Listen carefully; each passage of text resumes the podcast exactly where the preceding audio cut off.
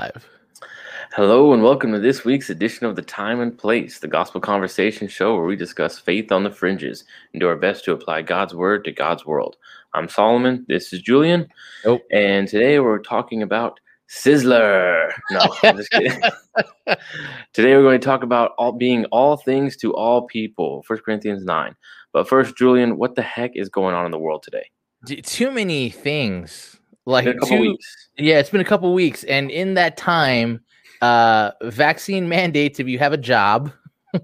uh, Newsom is still the governor. Nicki Minaj got canceled. Norm Macdonald died. The world fell apart in a week. He got double canceled. He got double canceled. He got actually He got canceled. real canceled. yeah.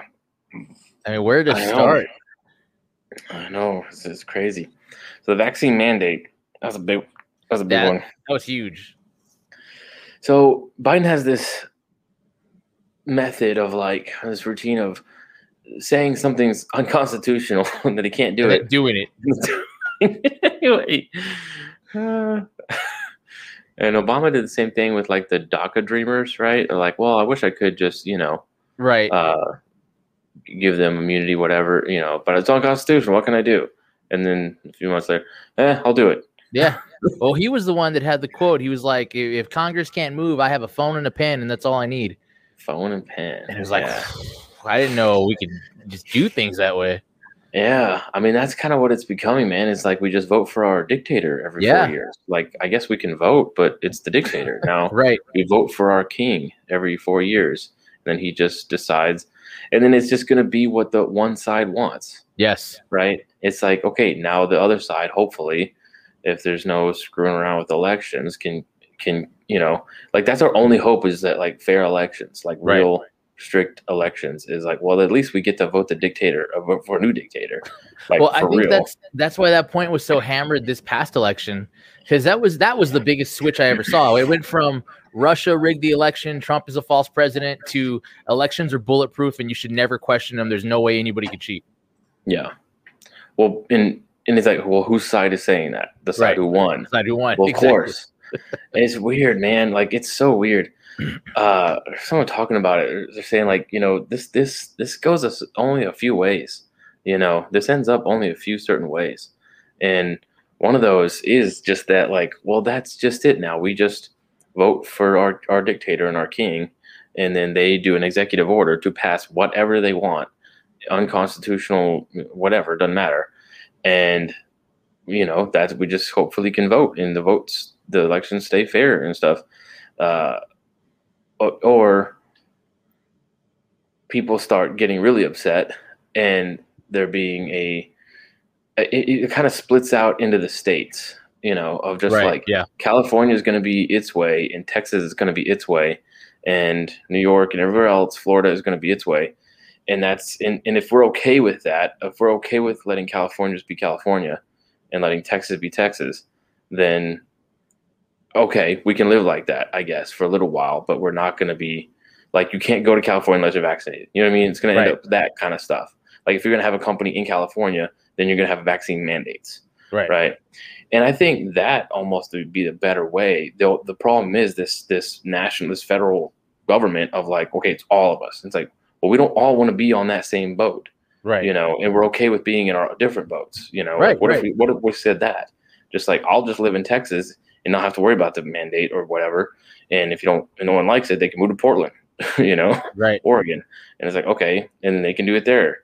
But if the if the president is coming out and saying everyone across the country has to do this, then you know that's I don't know. It's just I, I think it's better if if if every every everywhere just stays different. But we're so everything's so small now. That's the problem. Is that like I think it kind of used to be able to be that way before globalization and before like the flattening of everything was just made the, the world shrank. You know Right. and so you can be a citizen of the world you know and so it's, it's easier to travel it's easier to communicate and everything you know it's like you can be in california today you know and it's not how it was before you had to like take weeks you know Right. so it was just so much further and so it was so much different but now everything's been so been shrunken so much that we all kind of treat it like we're all in the same town, Right, right. but we're not. But really not.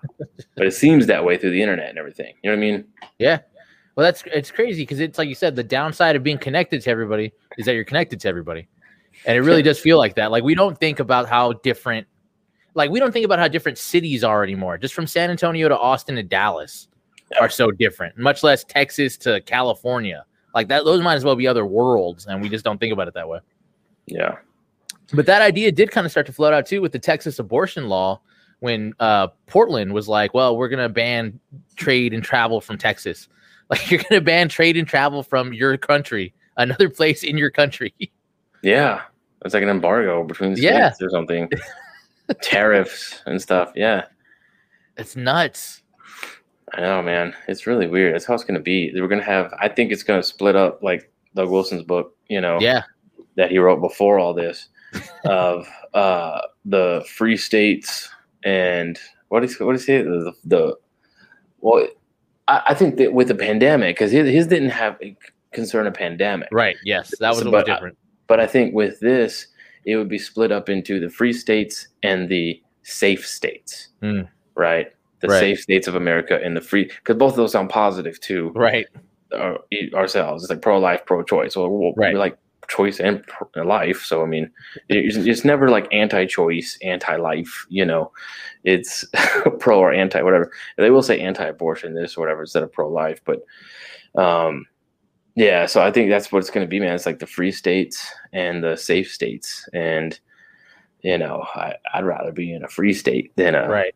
than a safe state and but it is safe you know what i mean like it's weird like it's it's it's really Right, weird the- especially if people it's like it, I- that's the biggest, one of the biggest things i haven't understand with this whole vaccine thing is like how at this point when vaccines are on every street corner how is this not on them you know what i mean like we have Yeah, a, va- right. a pandemic of the of the unvaccinated but they can be vaccinated and they're choosing not to be well okay how is it this at that at that point not just like well then that's just them let's right. go about our daily lives want it. Yeah. i'll get vaccinated live my life and if someone doesn't want to they're rolling those, their dice okay uh, but we're, we're like we, we're not allowing people to roll their dice right. you know what i mean we're not allowing people to make those kind of choices for themselves uh, in whatever way they've chosen that way but again it, you know it's, it's the whole abortion thing like cho- choice my choice and me and my doctor you know and me and my doctor have spoken and this, it should be this this should be a choice made between a woman and her physician on whether she should get the vaccine i mean whether she should get an abortion you know right. and it's like one for one thing but not the other right Right. Well, that was the weirdest thing too with the mandate was Biden's big thing was like my patience is running out. Yeah Like I've your given dad. you all enough time to do the right thing. Now I'm telling you to do the right thing.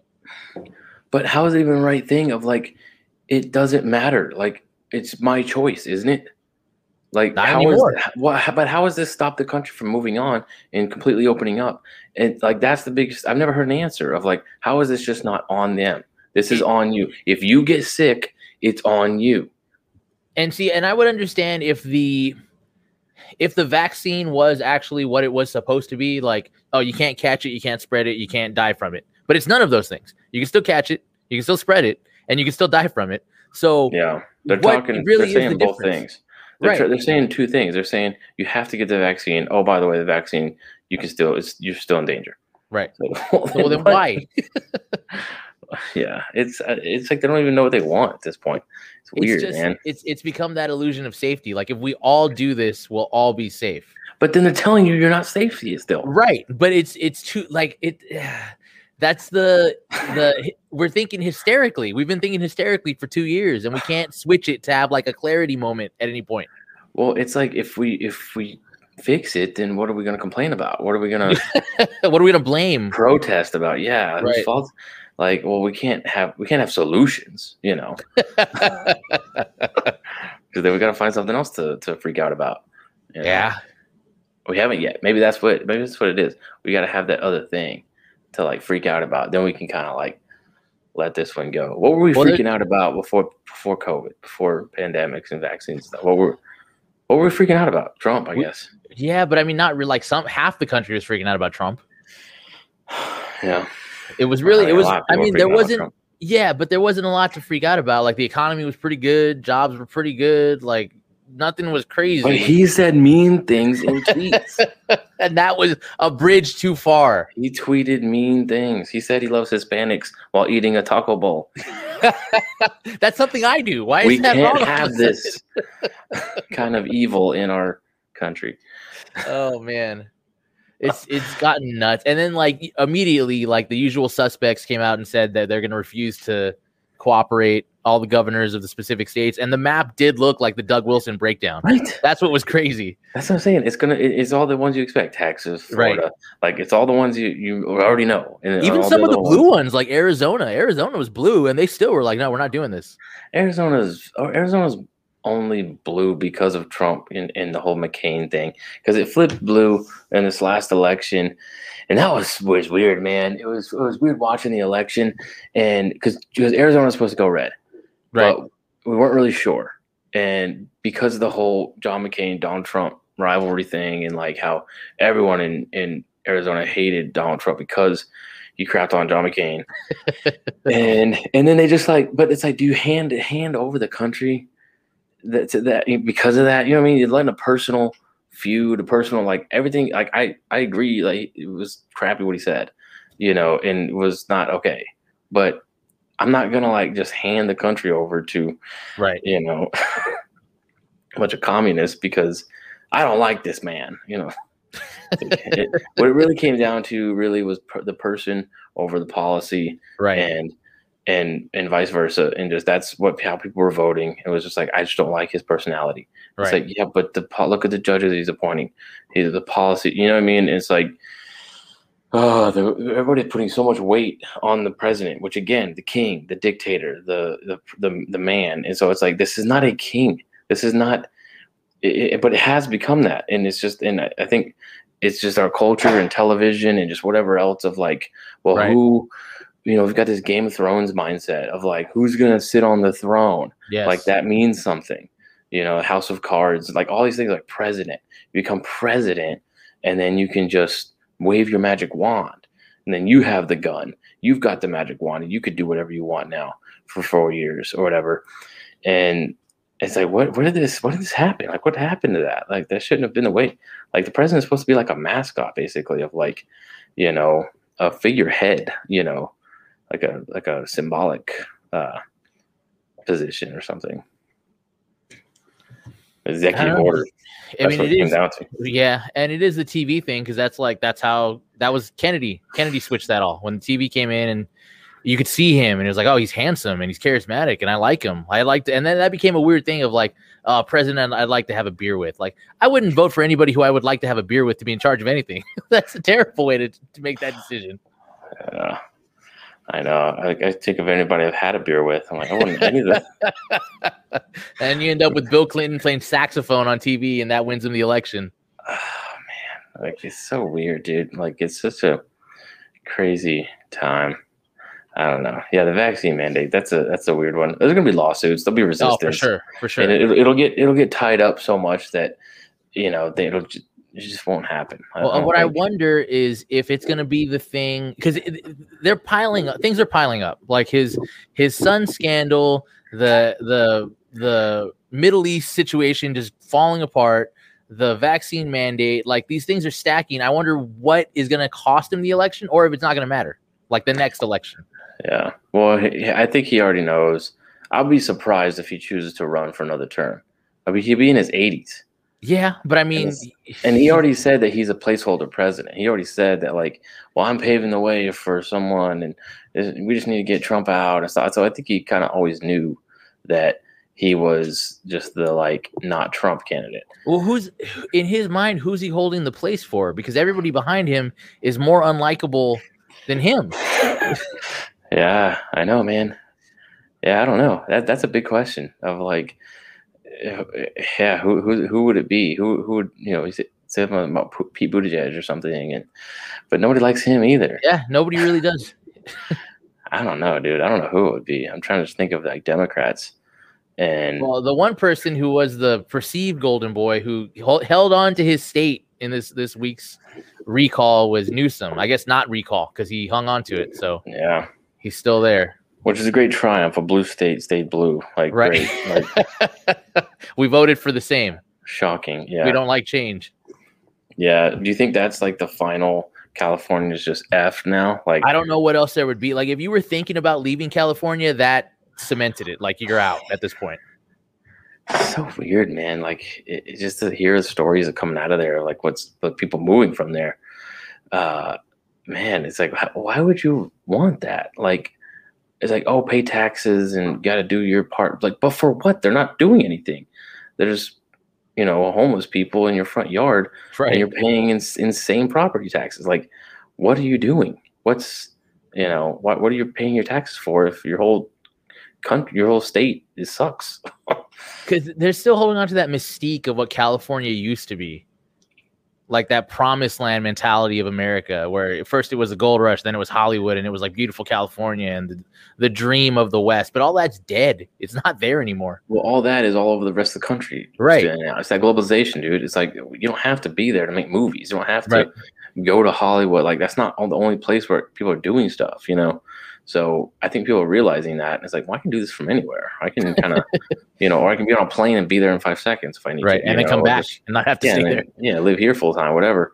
Yeah, exactly. I think a lot of the like celebrities, especially, are, are kind of realizing all the tech people and stuff are kind of just like, we don't, we can make microchips anywhere. Like this is, we don't need to be here. You know, it was a cultural thing at first, but then, yeah, it's the globalization and the shrinking of society. Yeah, you can just be kind of anywhere, and I think people are realizing that.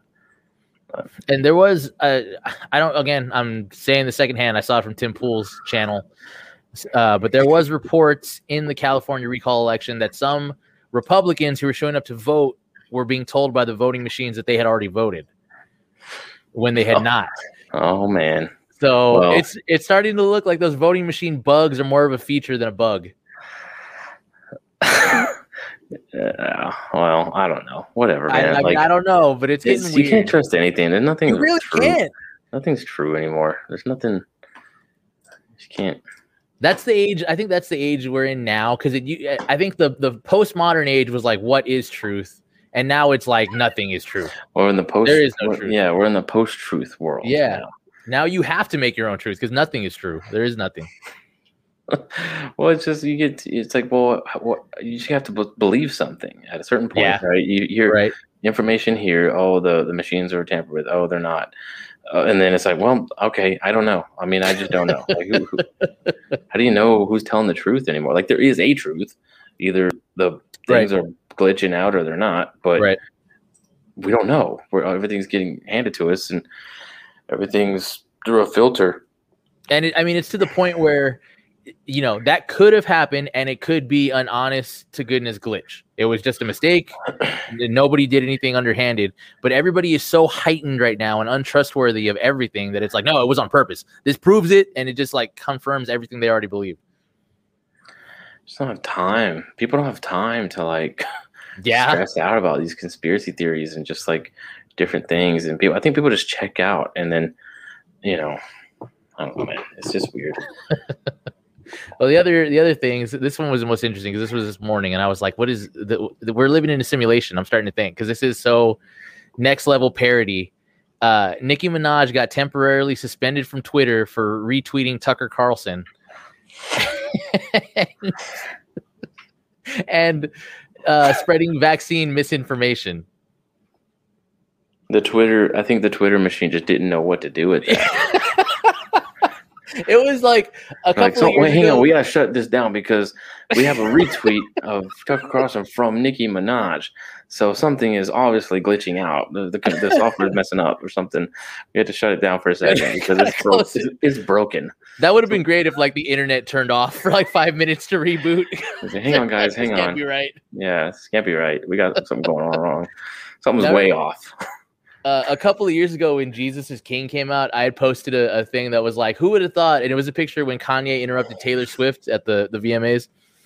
And I, I posted, "Who would have thought when this happened that ten years later, one of these people would be supporting Planned Parenthood and one would be talking about Jesus, and it wouldn't be the one you would think."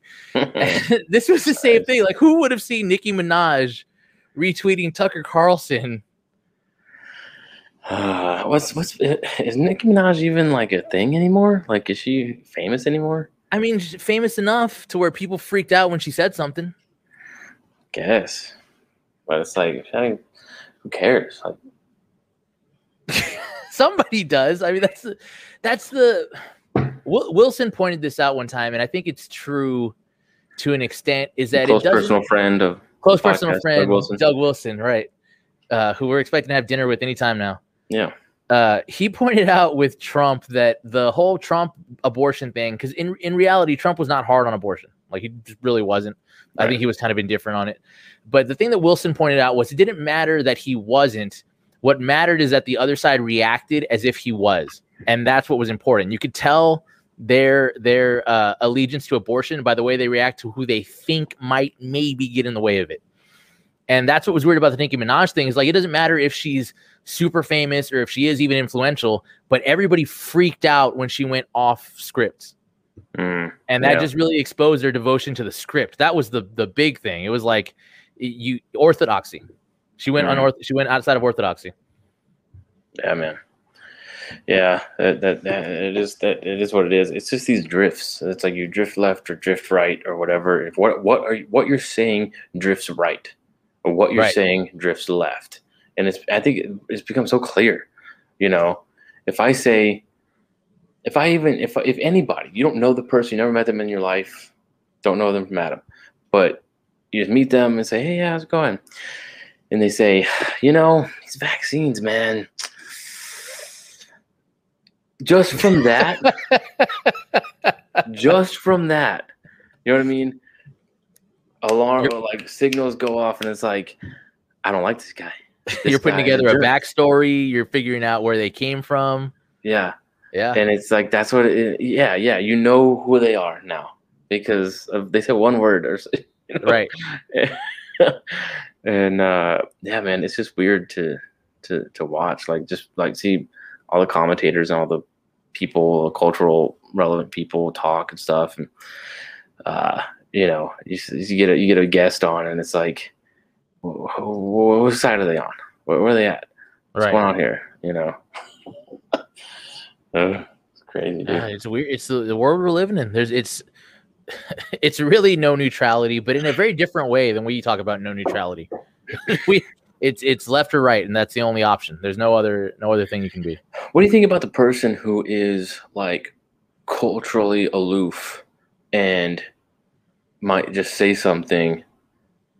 Because there's something that, that Lewis brought up about Chandler and how he's like so out of social media, so out of the mm-hmm. culture that he'll say something that's woke and he doesn't know it's woke. And people are like, Chandler's woke and like freak Right. out. and it's like, but he like, he's like, what? What? That? What's woke? You know? Right, right. It's like I, I'm a little suspicious of some of stuff like that because it's like you have a respon kind of responsibility to know what you're saying and know uh, w- what kind of narrative you might be sounding like you're drifting towards or something. I guess maybe not, or maybe not. Maybe that's the way to go is just to be like, I don't know, I'm just gonna say Out of the whatever. loop. Yeah. Yeah, like you know, Well, I think I think the majority of people, like your average person, probably is out of the loop. Like they get they get the information they see on the news and maybe like what a Facebook friend shares, Mhm. and that they're not digging into stuff. And they're they like you said they don't have the time. There's too much going on. I, I just got out of work. I don't want to hear about this for the 80th time from some other person. Like I, I don't know. This is what I heard. Bill Burr talks about that where he's like, I don't know. I turn on the TV and if they say wear a mask, I wear it. If I turn if they turn say don't, then I don't. I don't know. Whatever they say, I'm just that's what's going on. yeah, but I mean that's what a way to. What, I'm glad it's just a mask and not. You know what I mean? Like, But that's what- the thing. Like is this there is anything they can say that you won't do? You know? but that used to be normal. Like that idea of like, well, it was on the news. What's wrong with it? That used to be like a normal thing. The news reported news. yeah. It, it wasn't what it is now. You could afford to be aloof back then because there was no reason for you to be suspicious of anything that somebody would be trying to tell you. I think we just never get off the merry-go-round. This 24-hour news cycle thing is like it's just constantly there. We can we have it on our phones and on social media and everything. It's just constant podcast. It's the constant stream of your narrative, right? Yes. Versus like, okay, nightly news is over. Let me li- just go to sleep, and then I'm not gonna see anything again until I come back at six o'clock again and like see the news. And then it's like, okay, something happened, you know, during the day. Or I'd open up my newspaper. What happened? Let's see what happened. And then it's like okay it's like the it's like the the curse of the hot take everybody's got to have something like Mm. this happened right now and everybody's on twitter twitter is talking about it right now Right, and they're right. saying something about it and they're making judgments and they're doing evaluations and making you know taking making statements and stuff and it's like this just happened it's as it's happening Do you remember when that gymnast pulled out of the Olympics? The one who's like, I forget her name, Simone Biles. yeah She's like the best ever. And she Mhm. pulled out and she said it was for mental health reasons. And everybody had hot takes on both sides right away. Yeah. Right. And it was very vague. She was like, it's mental health. I, I just can't focus right now. And then Mm-hmm. eventually it came out that like, oh, her aunt died. And she was like, I can't and compete. she didn't right have now. her medication Right. Yeah. So there's just a lot of like real Yeah. things going on, but we have to have an opinion right Like, now. she's a disgrace Right. How, I can't even believe it. Yeah, I know, man. It's well, it's like you gotta be. It's like it's like you get points for calling it, Yes. you know, or something. It's like, well, I knew it, especially before it happens, Yeah. right, or something. It's Right. like, oh, this is gonna happen, and it does, and you're like happy because you called it. It's like this is, you know, uh, Afghanistan fell apart. Are you are you happy that you called? are you happy about? That? but That's you are. I- You're like that's how it is. You get those That's points. what I get from predicted like uh um the Matt Walsh types, like the real like rage baity conservatives. Like it's almost like they're glad when something falls apart yeah. Because they get something to rage about for a while. Yeah. Yeah, man. I know. It's weird. It's a whole it's a whole thing, dude. I don't know. But so speaking of being aloof and just kind of a responsibility of knowing that kind of segues into what we're talking about tonight of being all things to all people. Mm. And as we're talking about this whole like tribalism, everybody has a side and narrative and everybody's got a place in, in everything. So, you know, we talk about, you know, see Paul talk about in Corinthians, um, become all things to all people, right? So, what is he? What, what like? What's let's, let's talk about that because that's kind of a one that I think gets mis mis uh, understood a lot. Mm. Um, I've become all things to all people, that by all means I might save some. I do it all for the sake of the gospel, that I may share with them in its blessings. 1 Corinthians 9, 22 and 23. Um, so what do you think? I mean, like what's that, you know, kind of or what have you what have you known from the past about that? Of like from grow we both grew up in church, so like what Right. was that mean? It it always was kind of the invite your friends to church, invite your friends to youth camp, invite your friends to, you know, whatever. We're doing stuff for the community. We're inviting the kids around. Um, my uncle was really good about this kind of thing. My uncle was one of those guys that was like, drive the church van. And it was like the, we're we're gonna go up and down the neighborhoods. We're gonna pick up all the kids who might want to come but can't get a ride or their parents aren't here or whatever. And that was his thing for years. He would do that, drive, drive, pick everybody up, and I would ride with him.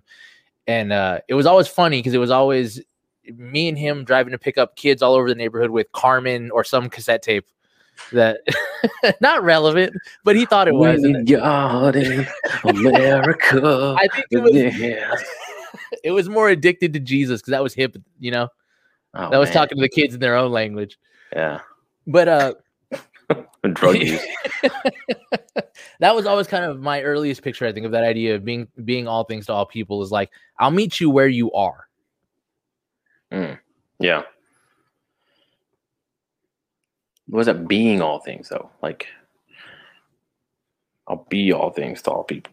Mm, it, it's the Because that sounds like a change in you.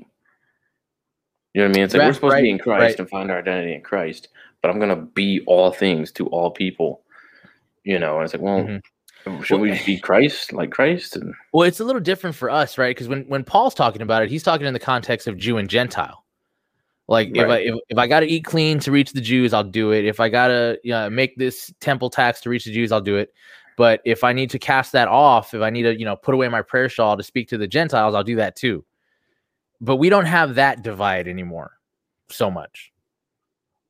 yeah, We we have like i our cultural stuff is a little different, I guess. It's more of like the what are you into? What's your thing? Where are you at? Where do you hang out? What do you like? See, and that's kind of what I thought it meant growing up. This passage growing up, I always uh, thought it was because in, in especially in high school, uh, there was the groups, right, Mhm. of like the emo kids Right. or whatever, and then like the you know ROTC kids, and then like the you know like all the different kind of kid FCA Christian kids, you know, or something. And, you know what I mean? They all had like these little camps and stuff. And Right. I always thought it was like super valuable and super cool to be like versatile and like really Right. Right. Right. universal in that. Like don't don't put don't pick a box. Like don't put me in a Mm. box. That was my biggest thing in, in high school and stuff was like I immediately saw all these because I came from homeschool and I homeschooled till high school. And even in homeschool, like the like the, the group, like we had like groups, and even at church and stuff, you would have Right. different kind of groups of, of people. So I was kind of aware of it. But then it was really evident in in high school. And so I immediately saw the boxes and was like, oh, okay. And it was like you had to represent your thing, like the scene kids or whatever. It was like that was it. You were that kid or the sports guys. Like they were just Right. like, hey, I play basketball, that's my thing. And then, you know, or the burnout kids are super into like, you know, the whatever bands. It was a lot of it revolved around music, you know. Right. Yeah. And um, but so it's like you wore the T-shirt, you wore the haircut, you wore. And it was almost like they all came with uniforms, almost. They you know what I mean? Yeah, they really did. Right, like the the FCA Christian kids just had like gym shorts and like the slides on, and then like a you know they're like a, a visor or something, and always just like a tennis like a T-shirt, like a you know Right. Mac T-shirt or something, and then you know the studded belts and the haircut, you know, over one eye. You know, it was like there was like a there was a look that everybody had. Right. And I, my thing was like, I don't want to have, I don't want to be so uh, transparent or like predictable as far as like take one look at me and you know wh- what box I'm in. Mhm. And, and but I wanted to know everything about all the boxes. Mm. I wanted to know about sports. I wanted to know about, uh, you know, mu- like whatever music, you know, the emo music. I wanted to know about anything, like eh, like all of it. And I was, and so that was kind of the all things to all people. Like I want to know everything about your social group and cultural group or whatever, but not be that, not look like I know it. You know what I Right, mean? I want to be very unassuming. You were Uh, a cultural anthropologist. yeah, but like for for all of them, I wanted to just be able to have a conversation with the ROTC kid and the theater Right. kid and the sports guy and the emo kid and the you know what I mean. And it's just like uh, you know their bands, know their stuff, and know whatever they liked and were into, and then like be sh- th- them to be shocked that I know about their thing. I guess whatever mm. you know what I mean. Right. And See, so I, I, had I had the opposite of you, and I think I still do. I haven't shaken it off completely. Where there were things that I was like, I don't care, I don't want to care, I don't know, I don't feel like knowing. I just am checked out completely on whatever thing that is, yeah. Which uh, is a hindrance. uh, Especially now, it's become more of more re- more of a realization to me that like that's not really a a good way to go about things. But Yeah. Uh, I mean, there were some things like I tried way too hard in high school to like anime, and, and Well, ex- ex- explain what that means. I tried way too hard. What is that? like I'd watch Dragon Ball Z and or like whatever was popular at that time and stuff, or like Pokemon even, and when it was popular and, and out and everything, and I was like, I just don't like this. Like this sucks. Like I don't, I don't know. I'm not into it. I don't like the voices. I don't like the just the animation. I just don't like anything about this, you know. And but like like a lot of people I knew li-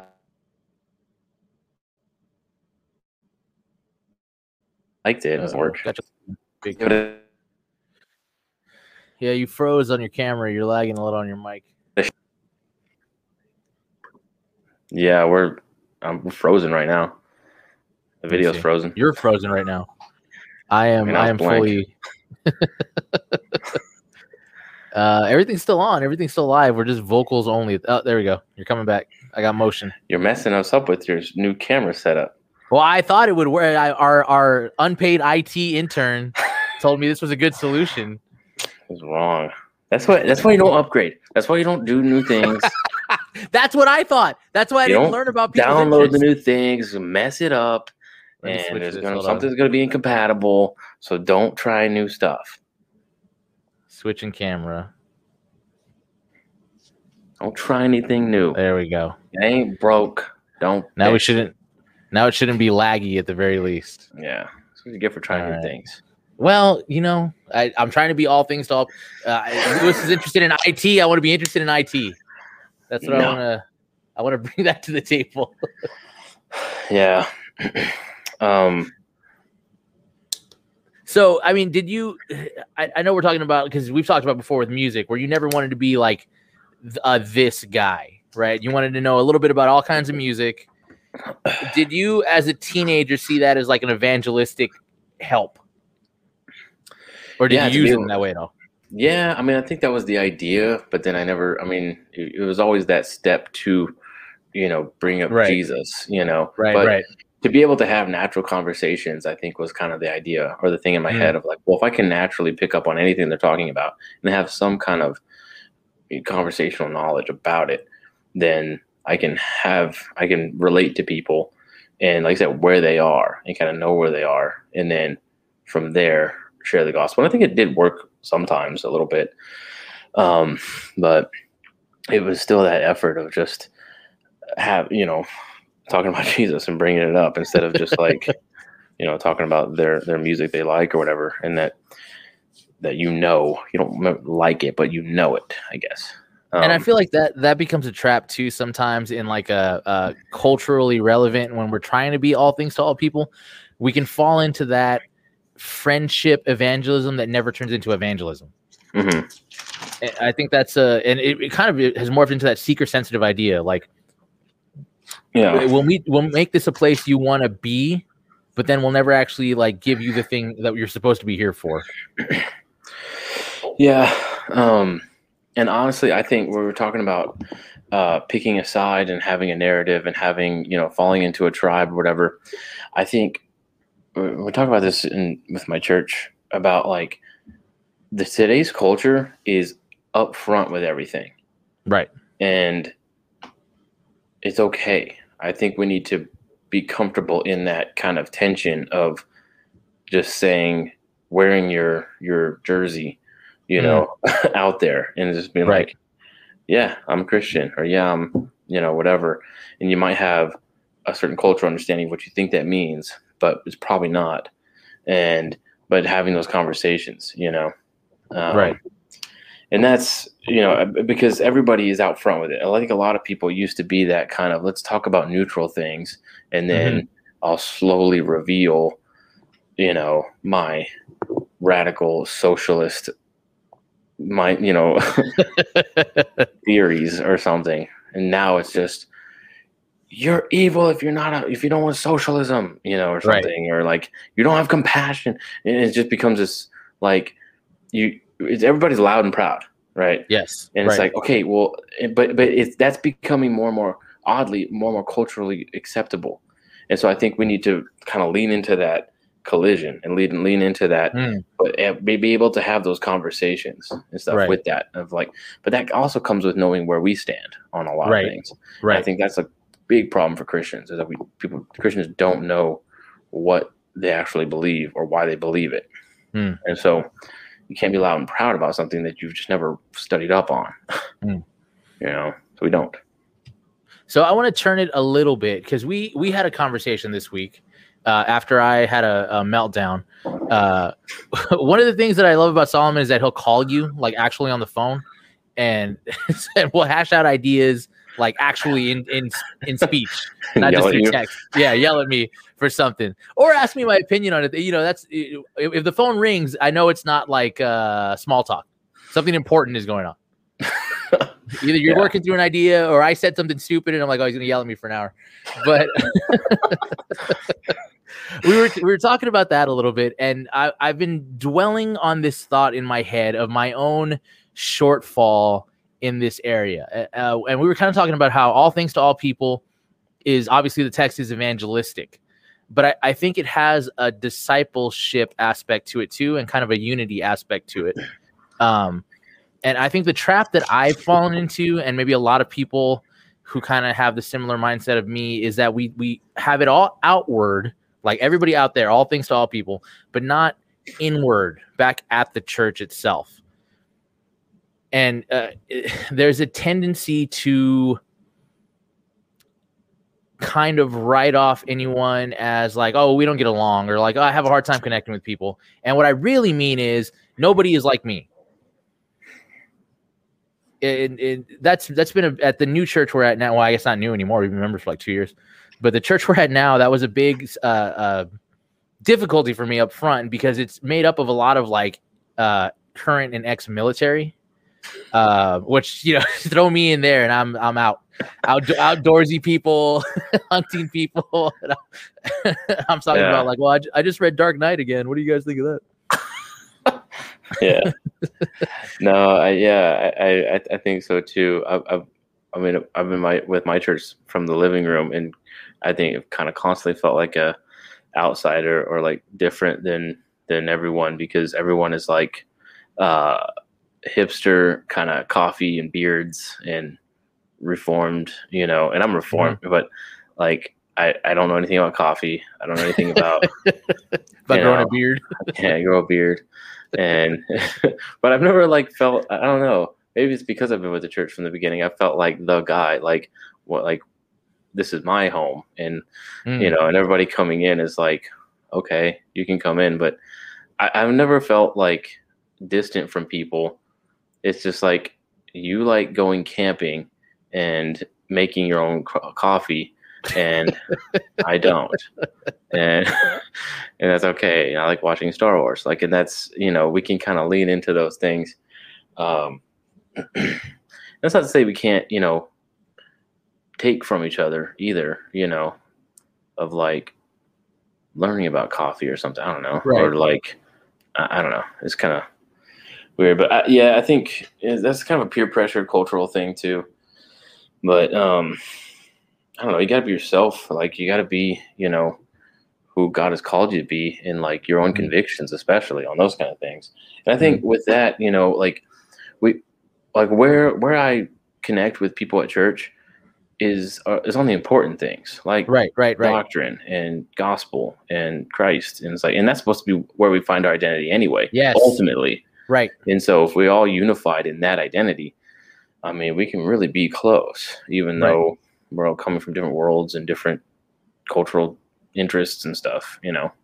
And I think that's what I where I kind of had kind of circled back around to is two things. I, I I stumbled into this idea of like where I where I'm messing up and what I'm actually afraid of that I think is okay to be afraid of. One is that identity thing. That's where I was messing up. And I think that I even though we have that church unity in that sense that we're all in Christ and this should be where we find our identity, oftentimes when walking into a room or interacting with people, I will still have my other checklist of like, well, this is my identity. I like yeah. comic books and film and and painting and uh, MMA or whatever, and those are my identity. And if you don't hit those boxes, like well, we're just different people. I don't know how we're ever gonna how we're ever gonna get along. And I think a lot of people do that. Um, maybe not as many people as maybe not people who are well adjusted and normal, but people like me who are like have to have a thing to be like I don't know passionate about and can't just be like okay with stuff. I, there's a lot of people who are like this is my identity, this is what makes me, this is my life right now, and we don't turn that off even at church. Yeah.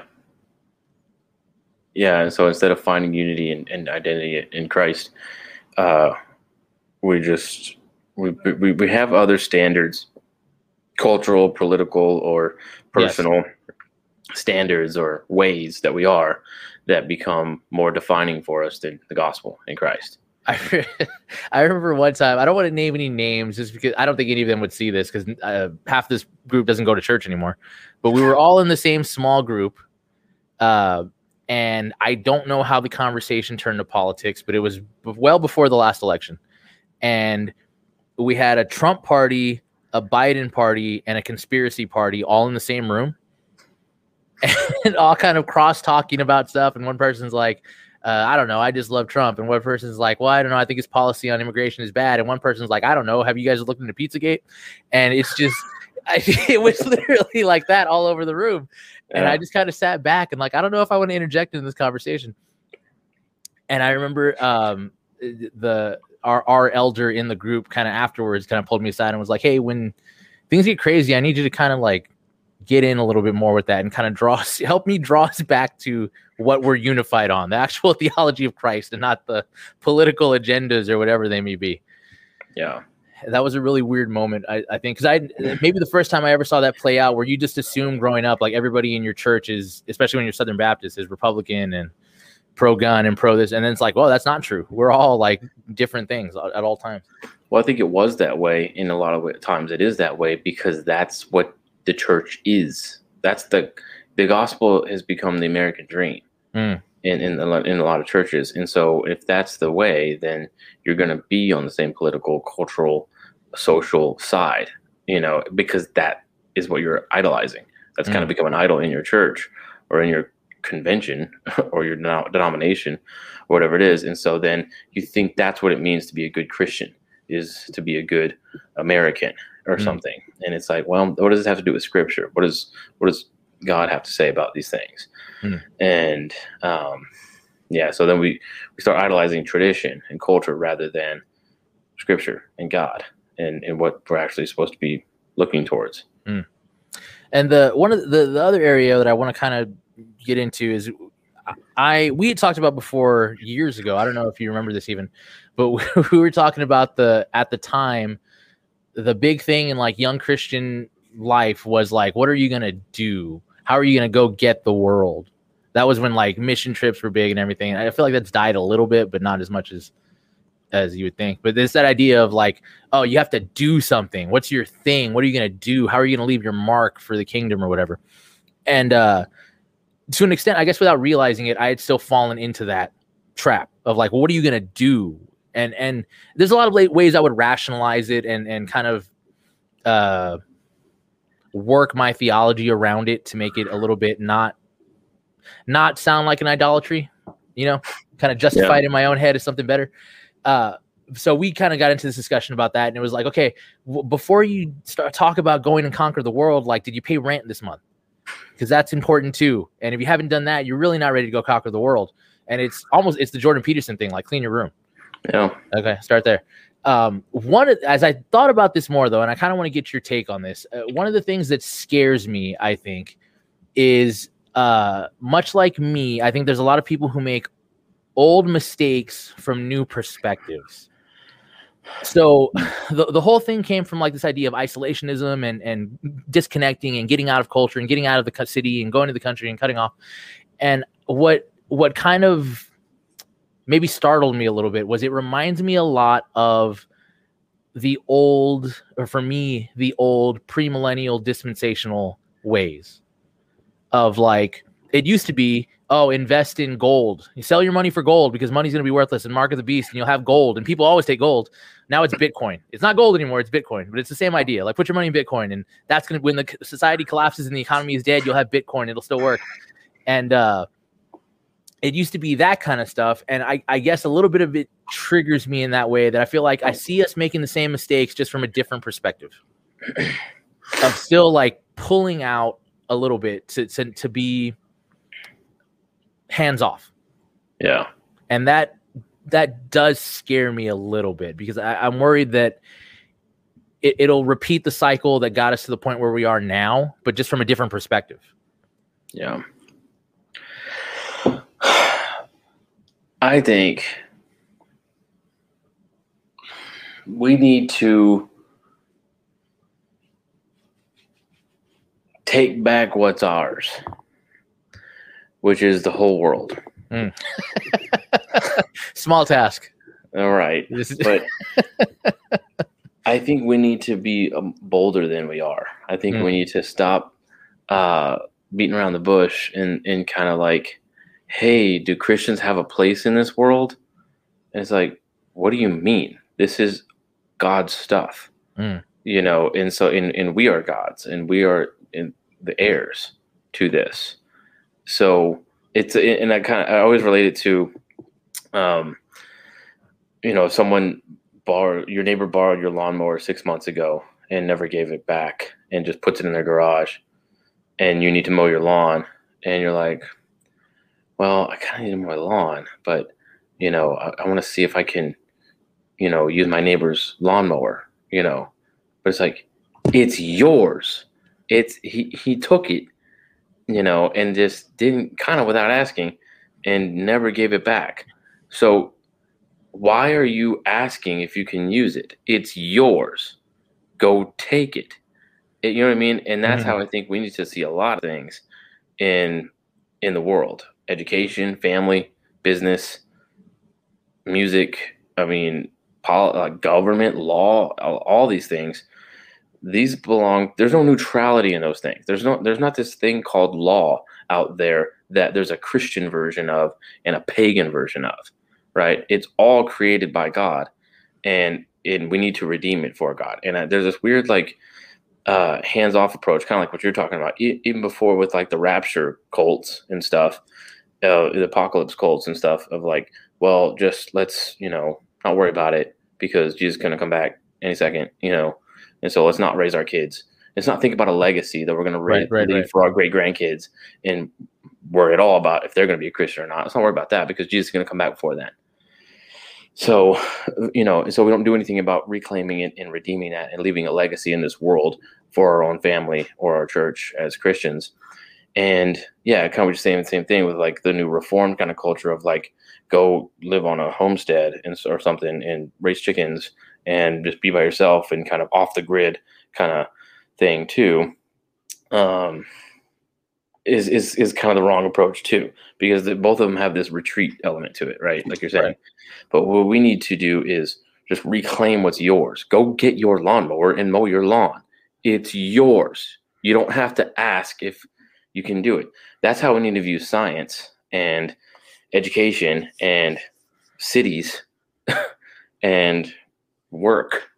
You know, family, everything belongs to God. And so, and we are heirs to that and inheritors of these things. And so we, I think, as Christians, need to be kingdom minded and building the kingdom right now in reclaiming these things and just doing it in a Christian context and a Christian framework. Hmm.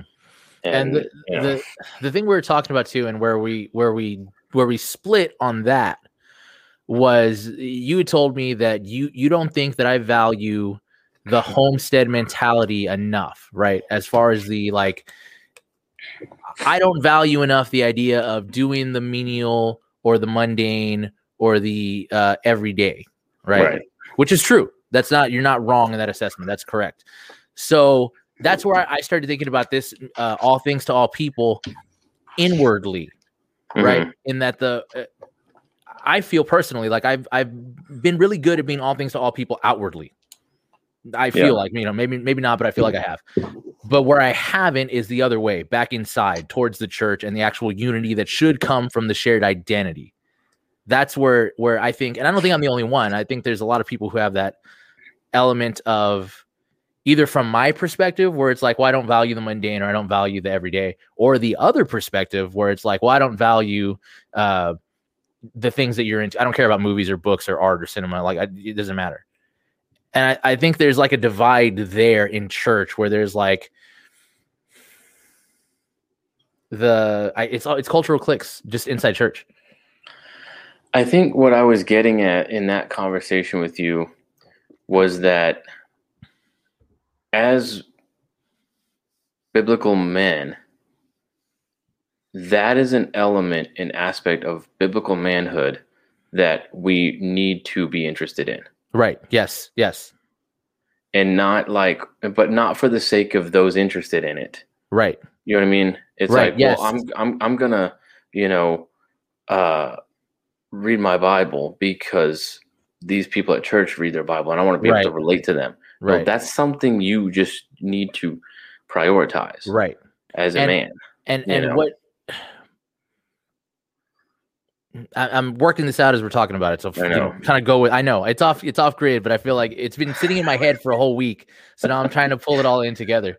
Um, in doing that, I think we can appreciate somebody else's interest in those things more just from doing the thing. In the same way that like maybe you don't care about kayaking, but after you do it, like somebody who likes it, you understand why they like it more. Yeah, but I, I, I, think you're still missing what I'm saying. No, no, no, no. I get what you're saying, but what I'm saying is, this Um, isn't a point of interest. This is a point of Right, right, right. But when I say point of, when I say point of interest, I mean more like home remodeling and stuff like that. Like if someone's super jazzed that they put an extension on their house or something, not just like, do you know what I mean? Are you following me?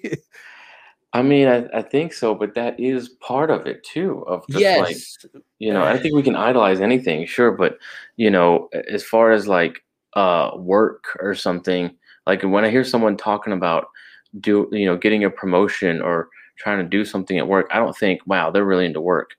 You know, I think they're doing what they're supposed to be doing as a man.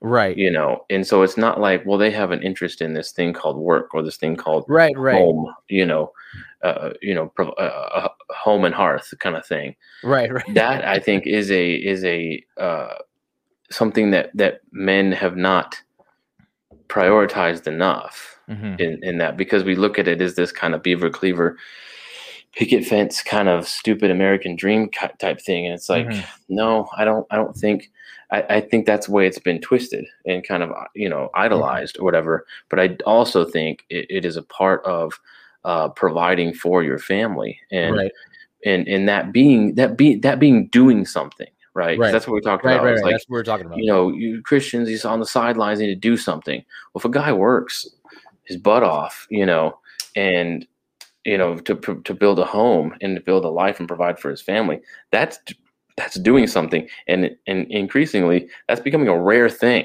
that's Mhm. that's becoming the radical thing that you're talking about mission trips and stuff yes, what are you gonna What are you gonna do for the kingdom? What are you gonna? Hey, plotting through a day job and providing for your family, kind of nobody really is doing. Mm. You know, a lot. And, and these kind of you you it's, it's like you know this thing out there. You want to be radical, get married, have children, have a home. right, Uh, you know what I mean? It's like those are all normal kind of things, but they're increasingly not normal, okay. right? So now to bring bring that back around, okay? You have that guy. That guy who is he's a 9 to 5er, he takes care of his family, he pays his taxes, he pays his rent. That guy looks around at the world and he sees the craziness going on and he sees Black Lives Matter protests over here and uh, people dressed like Handmaid's Tale over here protesting for abortion and this, that, and the other. How does that guy approach being all things to all people in that sense when he can't maybe understand you know when like because to me the world looks like chaos where i'm like i don't know what's going on and i would have thought i was someone who had like a foot in where i could kind of read what's happening. But let's say someone who's even more removed from that and is like you know like you said they're doing all the things they're supposed to be doing and the world looks like insanity outside to them. How does that person be all things to all people?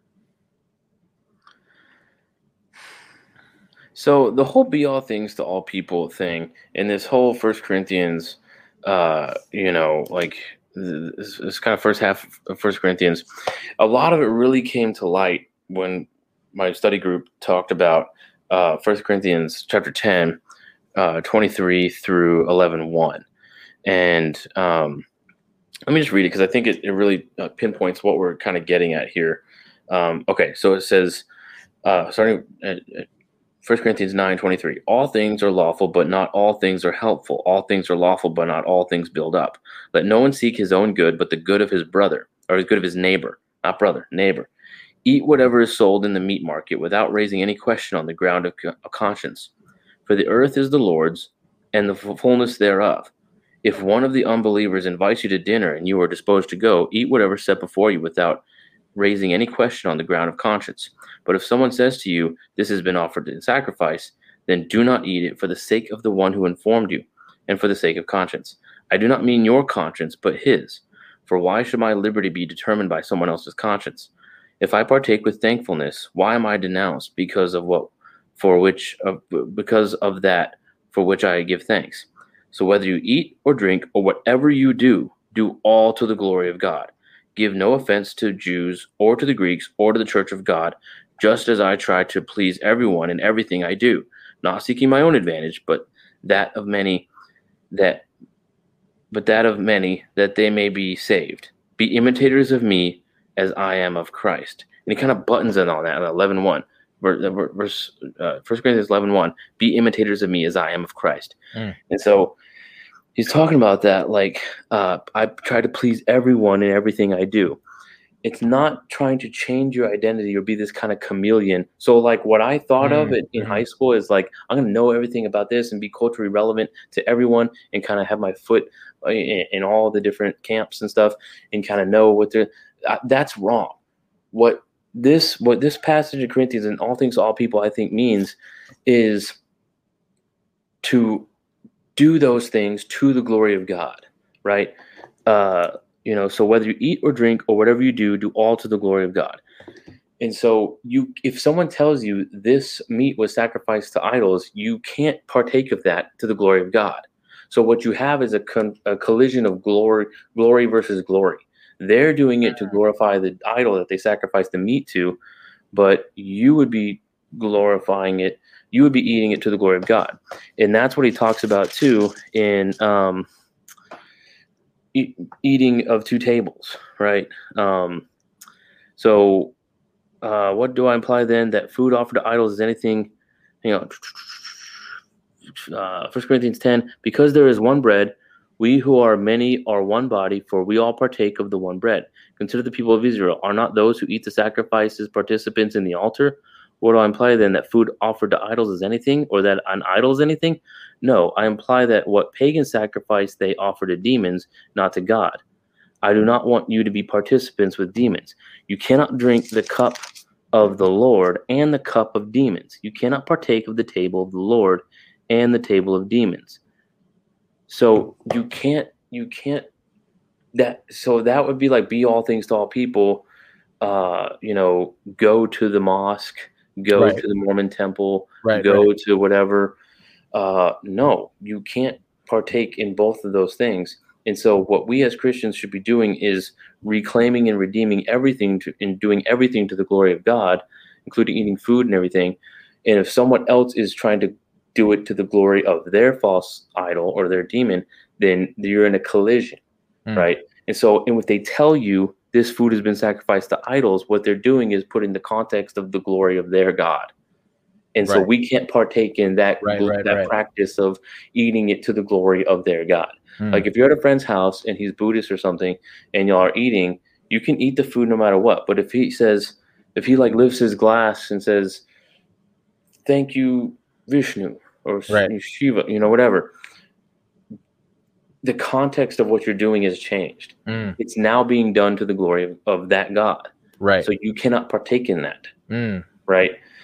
And so that's why it's like, don't, you know, do whatever. But if he says it's been offered, then he's putting in the context of glory to his God. And you Mm. can't partake in that. You can't drink of that cup. You can't eat of that table you, and bring glory to the actual God, right? Mm, right. and Right. that's what we should be in the business about. And so when he does that, though, that gives you an evangelistic opportunity to share the gospel and say, hey, you know what, man, uh, I, I can't, I can't eat this now. You know, Right. like if we're, if this is what this is, then I can't. You know, Mm, and and but that gives you the opportunity to have that conversation and that's why it's evangelistic because you can respond to it you can interact with it that way right. right because they brought it up as glory to their god Right.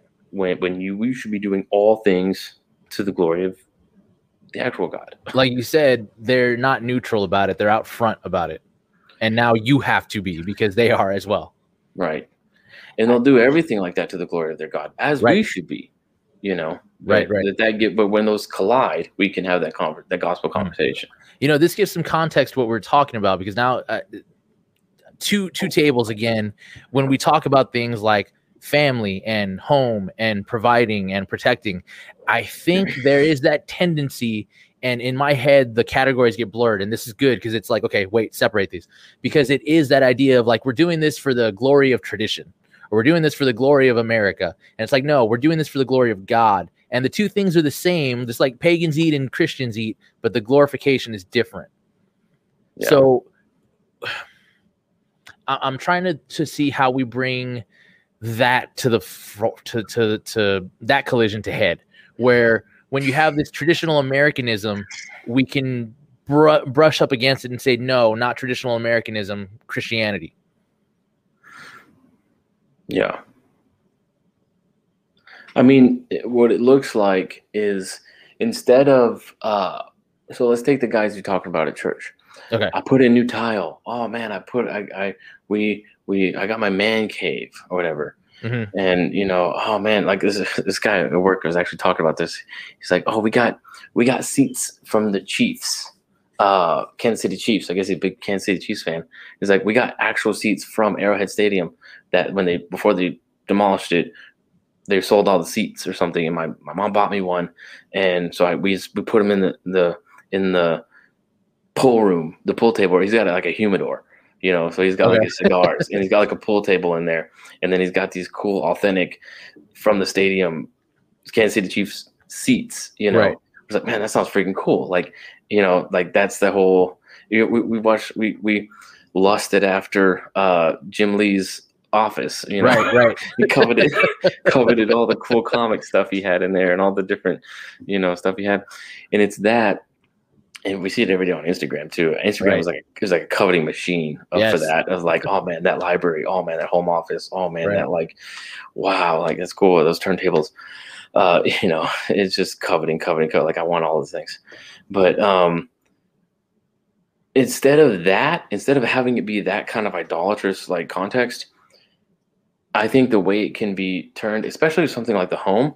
Mm it can be emphasized what in that space you can emphasize the ministry of hospitality mm. and hosting a community group inviting people over uh, how are we gonna like i'm gonna buy an awesome house so that i can fill it every week with bible studies and community groups and mm. have people over and do stuff and feed people and cook for people and like have come have them come over and let's all watch a movie like whatever like let's build that community and have that kind of thing rather than like i'm just gonna sit in my awesome house by myself mm. and just like love it.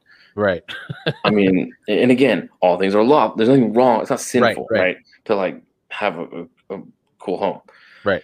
But there's an awesome, there's also a great opportunity with something like that to turn it into that in, in, in practice the ministry of hospitality, in opening up your home, your awesome, cool, spacious home to people to come over and smoke cigars, to play pool, mm. to sit in those Kansas City Chief seats. Like, let's do it. Like, let's, yeah, have that be like a regular thing and that's building community and loving your neighbor, you know, seeking the welfare of your neighbor first and stuff. And like, if you have an awesome home, you should be inviting your next door neighbor over to your home to smoke cigars in your cool humidor. You know what I mean? Like, that's right. what it should be built for, not just for the sake of co- being cool or for yourself, but for your neighbor, for your church friends, for your Christian brothers and sisters, and just kind of to to all kind of enjoy that kind of stuff together um, I think that's a big part of doing all things that kind of eating, eating and drinking to the glory of God, mm. basically.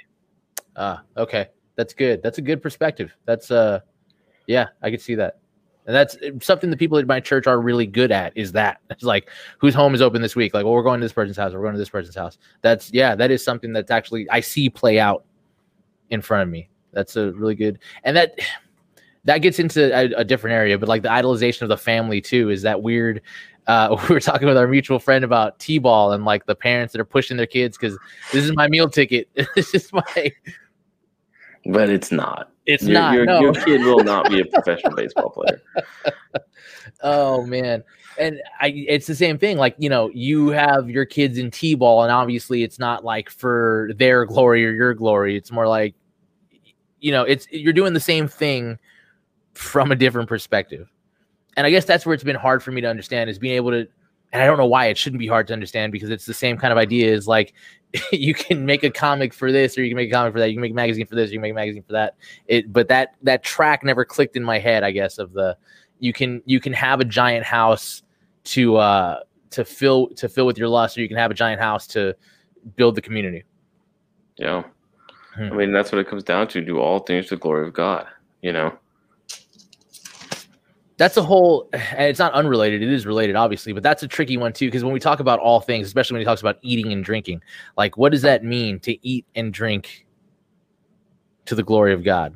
Something like the most mundane thing i can't think of a more mundane thing than eating and drinking. I mean it, yeah it's that reclaiming of it you know? It's the reclaiming of of of these kind of earthly natural things that god created you know? Um it's just putting in that context of glorifying God. And that's the point of all creation, you know? And so we have to constantly be putting everything into that context. And that becomes an evangelistic opportunity when um, Yeah, that's what Lauren did. That's what my wife did. Yeah, we were there talking, and she talking to another parent, and she's like talking about school. We talked about homeschool, which you know half our church does homeschool with us and stuff. So it's like, yeah, we all do it, and you know, a lot of people in our church do homeschool. Oh, what church do you go to? Oh, go to the Well. Oh, here you get, you know, just gave the information and invited her to church. So yeah, I mean that that's reclaiming that. That's doing t-ball to the glory of God. Mm. You know and yeah and, and that's what i think we need to kind of lean into these uh lean into these things. Uh jeremiah 29 let me see. I know it's like the graduation i was going to say right? let me get a, let me get out a graduation card that yeah. no not that. But um jeremiah's letter to the exiles right? Mm, right. He says, you know, thus says the Lord of Lord of hosts, the God of Israel, to all the exiles whom I whom I have sent into exile from Jerusalem to Babylon. Build houses and live in them. Plant mm. gardens and eat their produce. Take wives and have sons and daughters. Take wives for your sons and give your daughters in marriage, that they may bear sons and daughters, multiply there and do not decrease. But seek the welfare of the city where I have sent you into exile, and pray to the Lord on its behalf. For in its welfare you will find your welfare. This is Babylon. Right. This is literal Babylon. Right. Like like not God's people. wait, wait. This is a Babylonian city. Seek right. the welfare of the Babylonian, like pagan city. What? Yeah. You know, and uh, for thus says the Lord God of hosts, God of Israel, do not let your prophets and your diviners or among you deceive you, do not listen to the dreams that they dream, for it is a lie that they are prophesying to you in my name. I did not send them, declares the Lord. Uh, you know, and so I mean that's that's the whole point, is like in that in that state where San Antonio, wherever right. we are, wherever city you find yourself in, seek the welfare of the city. Do things that will seek the benefit of the citizens in that city, right? Build houses, plant gardens, start businesses, build, you know, start schools, build families, get married, have children. Do that in the city you're in. And don't extract, don't retreat. Like right. do it there. You're in exile. You're in this Babylonian pagan place. Do it, reclaim it, live there, and and and prosper there, you know? And that's if we want to take, you know, the graduation verse and apply it to us, do it that way. I was talking to uh, one of my Instagram friends. He lives out in California, and uh, he was posting pictures of, of the beach. He lives on Huntington Beach, and he was posting pictures of the beach and all the stuff. And I was like, man, that looks beautiful, but I everything I see about California makes me think like, don't visit it. It's probably a terrible place. And he was talking about like kind of like you're talking about, like, well, this is my home. This is where I'm from. This is the place that I want to reclaim. Why would I? Why would I leave? This is yeah. worth fighting for. Yeah. And I thought that was a really good sentiment because, especially now, like we're it, like we are talking about in the beginning, the tendency now is to is exodus, right? Leave California, leave Portland, leave all the cities, and like come here, and let, let's let's make it more conservative and take all the element that would be helpful to that city out of that city and move it to somewhere that maybe really doesn't need it. Right. Yeah, I mean, you know, if you find yourself in one of those safe states or whatever, uh, you know, live as a free person, you know, mm. and, and and try to do that because uh, as much as you can, you know, just try and try, try and live that. Um, it's kind of like in Chronicles of Narnia. Uh, I think it's the Silver Chair. I think where they're they're they're in the underground city and they're uh, they're having doubts of Narnia. They don't they don't they're like they're they have a spell put on them, and uh, they're they're doubting it. They don't know like if Aslan's real. They don't know if the sun is real. They don't know mm. if hmm. the the uh, the above world is real uh, of Narnia, and and they're being lied to and kind of manipulated, and brainwashed and stuff. And uh, they're saying there's no Narnia. You know, there is no Narnia. Like you're just this is just a figment of your imagination, or whatever and like through tears, I think it's a character Puddleglum. I have to research all this and like look it up. But yeah, it's it's it's he's he's like through tears saying in doubt in, in uncertainty, you know, saying, even if that's true, I'd rather live like a Narnian. You know, and he's saying like he has this idea of Narnia and, and Aslan and like the good, the sunlight, that, but he's in this like underground world in full mm. of doubt and, and uncertainty. And he's saying, even if what you're saying is true, I, I don't know. I don't think it is, but you're saying it is, and everyone's saying it is. I'd rather live like a Narnian mm. than than than this underground world that we're in right now. And I think that's how we have to see like our citizenship um, uh, of heaven and of the kingdom Mm. and of the new earth to come rather than this earth. Um, that's what we should be city, citizens of, the city of God, you know, and Mm, not right. the city, city of man. Right. And so, like, let's live in the city of man as citizens of the city of God. Mm. Right. And that's how, in that, you know, in the Bible lays that out of like what we're to do, how we're to behave, how we're to raise our family, how we're to treat each other, all these things. And so let's do it that way. Let's do it the biblical Christian way in this fallen world as we're in Mm. right now. So Puddleglum was a post millennialist living in the dark age. That's Mhm. true, man. Because it's especially now, it, it looks so dark, right? Especially with with vaccine mandates coming down. However you feel about it, just that idea that the government has the ability to snap their fingers and say, "This is the law now." And like you said, like we're electing kings. So like, what is it next year? What is it the year after that? What is it in four years? What is it in eight years? And Yeah. it just it becomes that cycle of like, especially with Dr. White's always talking about the the Equality Act and what that's going to mean if that gets passed through. And I'm surprised it hasn't yet because there's nothing stopping them at this point. But just that idea of like uh, protected classes codified in law to where, hey, maybe your preaching is hate speech. Maybe Mhm. that's illegal. Like it just looks super dark. And it is that kind of desire to retreat. And I, I think I fall into that too, but in a different way. And it's to more be like revolutionary Yeah. and, and, thinking that a re- uh, revolution is the is the way to not even the way to fix things, but the illusion that it is, and just that's a different kind of retreat to check out of society, but just in a different way to be counterculture or whatever for the sake of not being a part of the thing itself, as opposed to like no, still be a part of the culture, but that means maybe you're not the cool revolutionary guy. Maybe you're just the guy who who raises a family and drives a minivan and all that Yeah. stuff. Yeah. Um, and I think too, like what we have, we have a kind of a distorted view of what it means to like be persecuted or to like Mm. be a Christian in this pagan world or whatever. Right. We kind of created this sort of martyr syndrome of Yes, like, yes, yes, yes. I'm gonna stand for, you know, my my faith, and I'm I'm, I'm persecuted against, and I'm you know, and it's like, okay, maybe maybe not, you know, you know what I mean? Like those people are just kind of like that that martyr syndrome. Of like, I'm gonna I'm persecuted. I'm gonna just be, you know, they're gonna take this big stand or whatever, Right. and you know they they they they cannot put it in any sort of gospel or biblical context of what they're doing and it's just it's very cultural very Right. just kind of churchy thing to like Well, it's romantic. stand on yeah but it's just got no like weight behind it i guess or whatever Right. Yeah let me read this this Okay. i found the, i found this thing uh the puddleglum uh speech or whatever so it says for context, Puddleglum and, and the Puddleglum the marsh wiggle. It's like this weird little creature. Like, look, just go with it. It's Narnia. Along with two children and a prince, is trapped in an underground world by an evil witch. The witch uses her powers to try to persuade her captors to forget the world above, Hmm. telling them that their idea of a sun simply stems from the seeing lamps and wishing for a bigger, better lamp, and their idea of a lion stems from seeing a, seeing cats and wishing for a bigger and better cat. After a few moments, Puddleglum answers. So it is that atheistic thing of like, no, look, what you're doing is you're projecting what we see in man and culture, and you're and you're making a god. You're Right. making it, you know, this kind of big thing. And he says, uh, one word, ma'am. He said, one word. All you've been saying is quite right. I shouldn't wonder. I'm a chap who always liked to know the worst and then put the best face I can on it. So I won't deny any of what you said. But there's one thing more to be said, even so. Suppose we have only dreamed or made up all those things trees and grass and sun and moon and stars and Aslan himself. Suppose we have. Then all I can say is that in that case, the made up things seem a good deal more important than the real ones. Suppose this black pit of a kingdom of yours is the only world.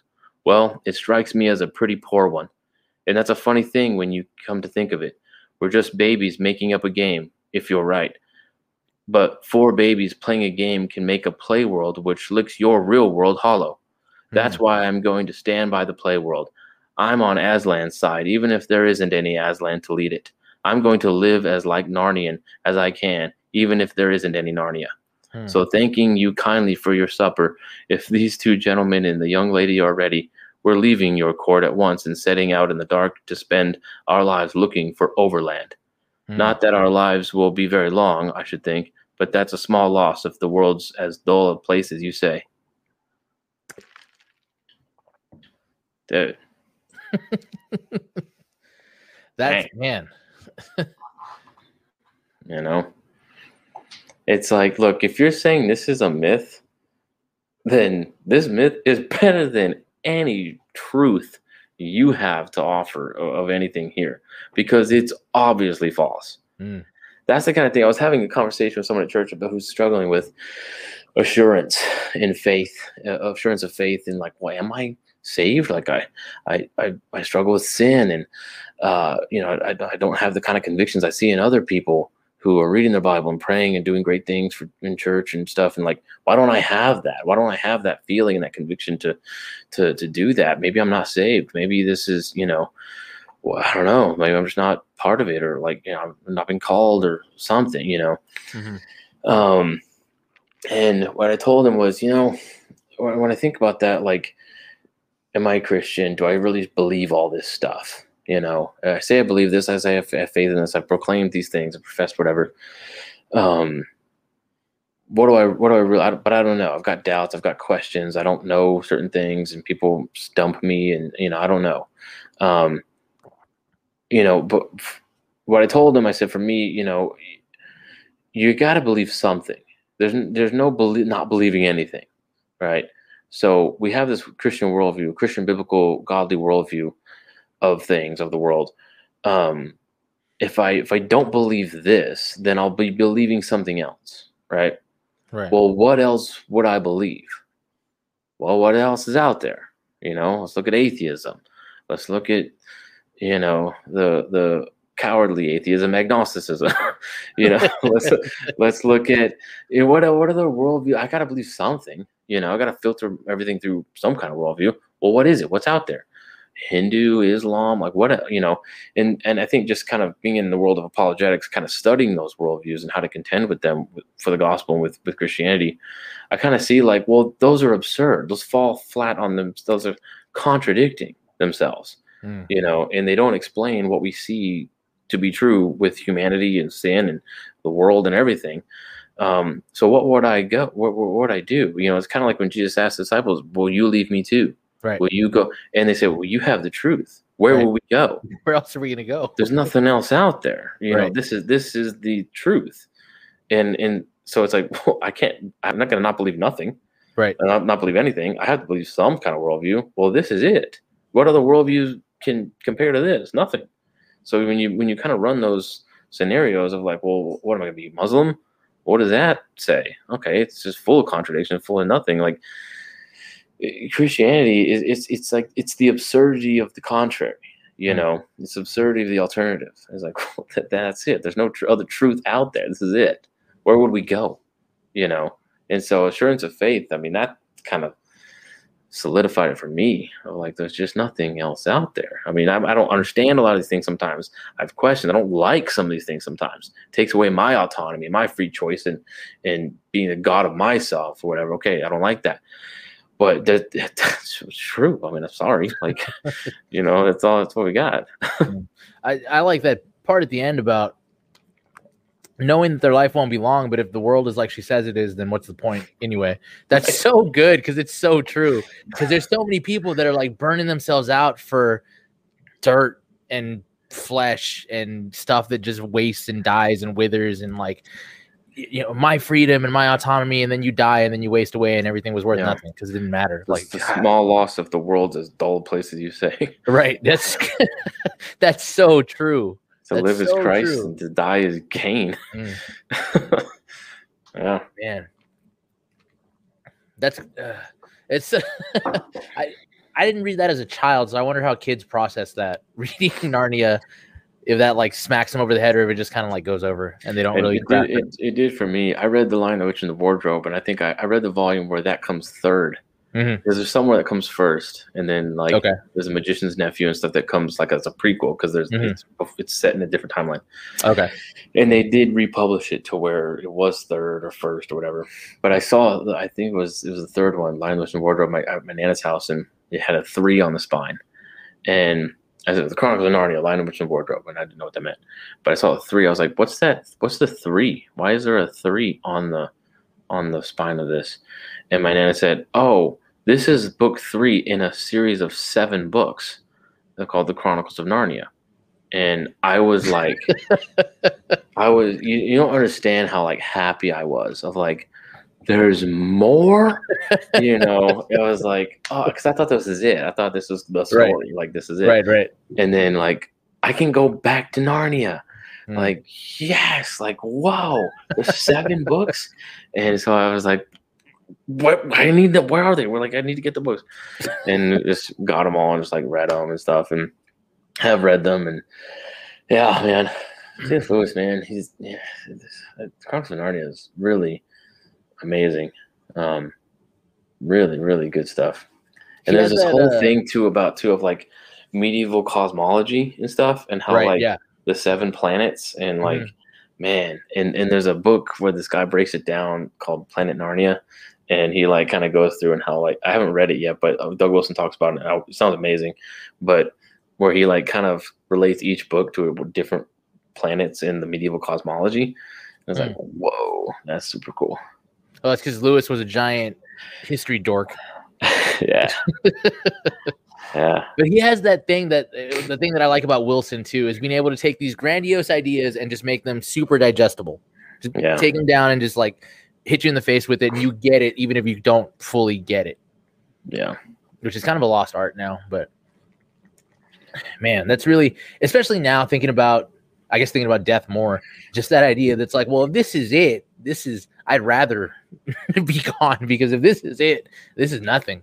Right. Man. Hmm. Well, Let me, let me, let me read from The City of God, yes, we're about to ask you about that. Book Two. Some, some sections from City of God by Augustine. For in the ruin of the city it was stone and timber which fell to the ground, but in the lives of those Romans we saw the collapse not of material but of moral def- defenses, not of material but of spiritual grandeur. The lust that burned in their hearts was more deadly than the flame which consumed their dwellings. Yeah. It's just the destruction of nations, man. You you fall in morality and spirit before before. Uh, the degradation of the traditional morality ceased to be a gradual decline and became a torrential downhill rush. So this is Augustine talking about the fall of Rome, which he saw. But true justice is found only in that commonwealth whose founder and ruler is Christ. Mm. True, man. Talk about social justice, talk about racial justice. We talk there's only one justice. Mm. You know, and that's biblical godly justice. And we as Christians have, I think, responsibility as Christians in our discipleship and our growth and maturity and faith to seek out that justice, true justice, Mm. true uh, law, true righteousness, true friendship, true family, true government, everything. There's a right biblical way to do it. And we as Christians need to be pursuing that in the city we live in. Right. That's that that uh already not yet idea, right? Like citizens of heaven living on earth But- is a hard But kind of already. right. Well, Wow. because what people usually mean when they say that is already, but not really. right. Yes. And there is a difference. Start started but not realized, maybe is a better way to say it. Right. But, but like, what if we believed we could have a hand in realizing it? Right. You Yes. know what I mean? Right. And that, that's what it comes down to. It's like what that eschatological post mill thing of like what you think about the end affects how you live today. You know? Man, that's oh, is a whole a whole whole other trail to go down just that that whole Yeah. thing. But all right, well, anyways, hour and a half. Uh last off, I just wanted to talk about Norm a little bit because that was kind of a shock when he died. I was having lunch with my wife and we were we were sitting down uh and I just happened to be scrolling through and just said breaking Norm Macdonald dead. And I was like, what? I had I, I hadn't thought about him in a little while, but then I saw that he died, and he was apparently cancer, and he kept it secret until the end, which is interesting. That's an interesting way to go. That's an interesting choice in modern times to not make your death a spectacle, or if your life is a spectacle, not to make your death a spectacle. Yeah. But Norm was one of those guys that was brilliant in how chaotic he was.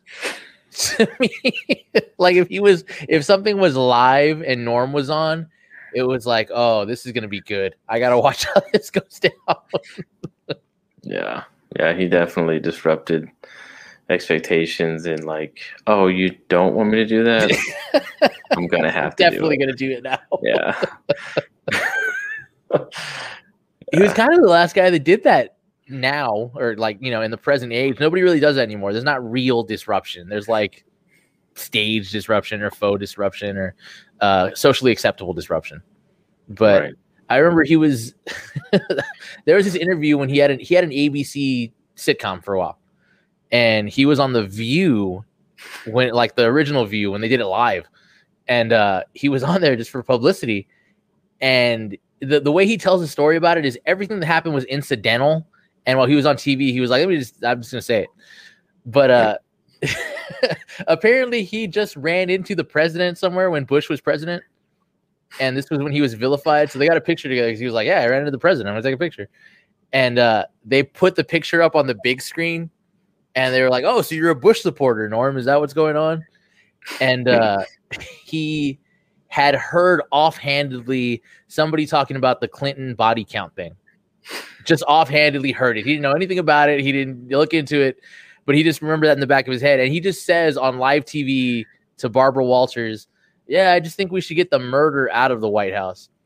And just the show just melted down from that point forward he he was on the View a few times, right? Like, why did they a keep? few times.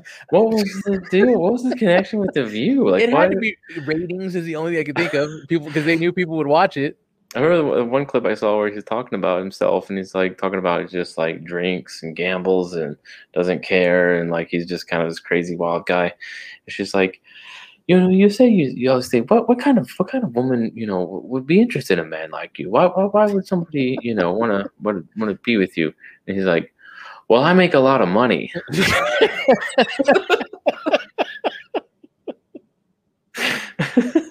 oh man. Uh, yeah, he was he was crazy. He was a wild guy. But yeah, dead out of the blue, and that just kind of stuck out. Yeah, Oh. cancer, man. It's crazy. I've been thinking. I know this is a real downer, but I've been thinking about death a lot more lately, obviously, and just Uh-huh. you know percolate. And then Kanye's album came out, so his mother's death and all that's floating around, Mhm. And it's just this real dark specter over like society right now of like death hovering over everybody. Yeah. it, it's so weird. And I guess uh, what brings that to mind is what we're talking about that citizens of heaven, that optimistic perspective in the face of like a world that's obsessed with death or covered by death or focused on death. Well, when tragedy does strike, I mean, that's when the rubber meets the road of what you believe. You know, when it hits home, that that uh, you know that that closely. It's just like, okay, I say I believe all these things. You know, here it is.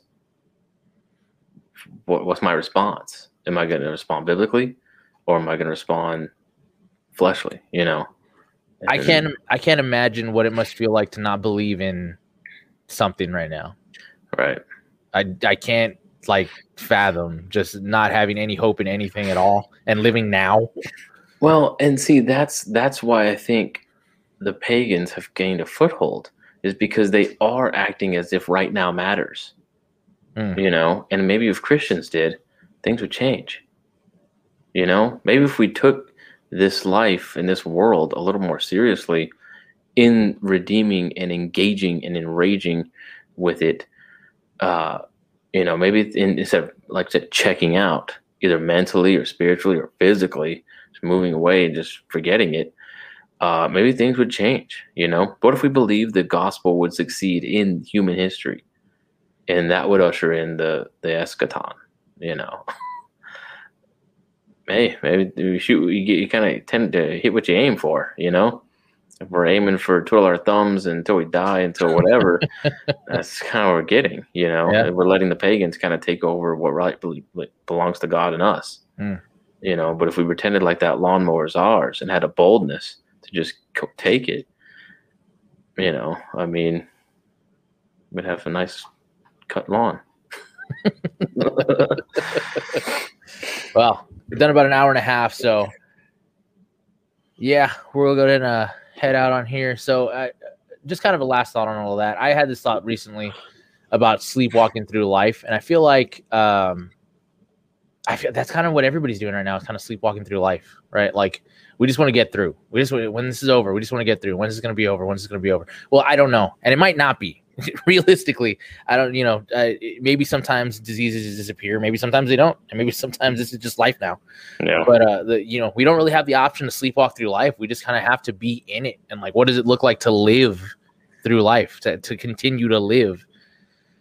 So, Yeah. I don't know. Dwell on that.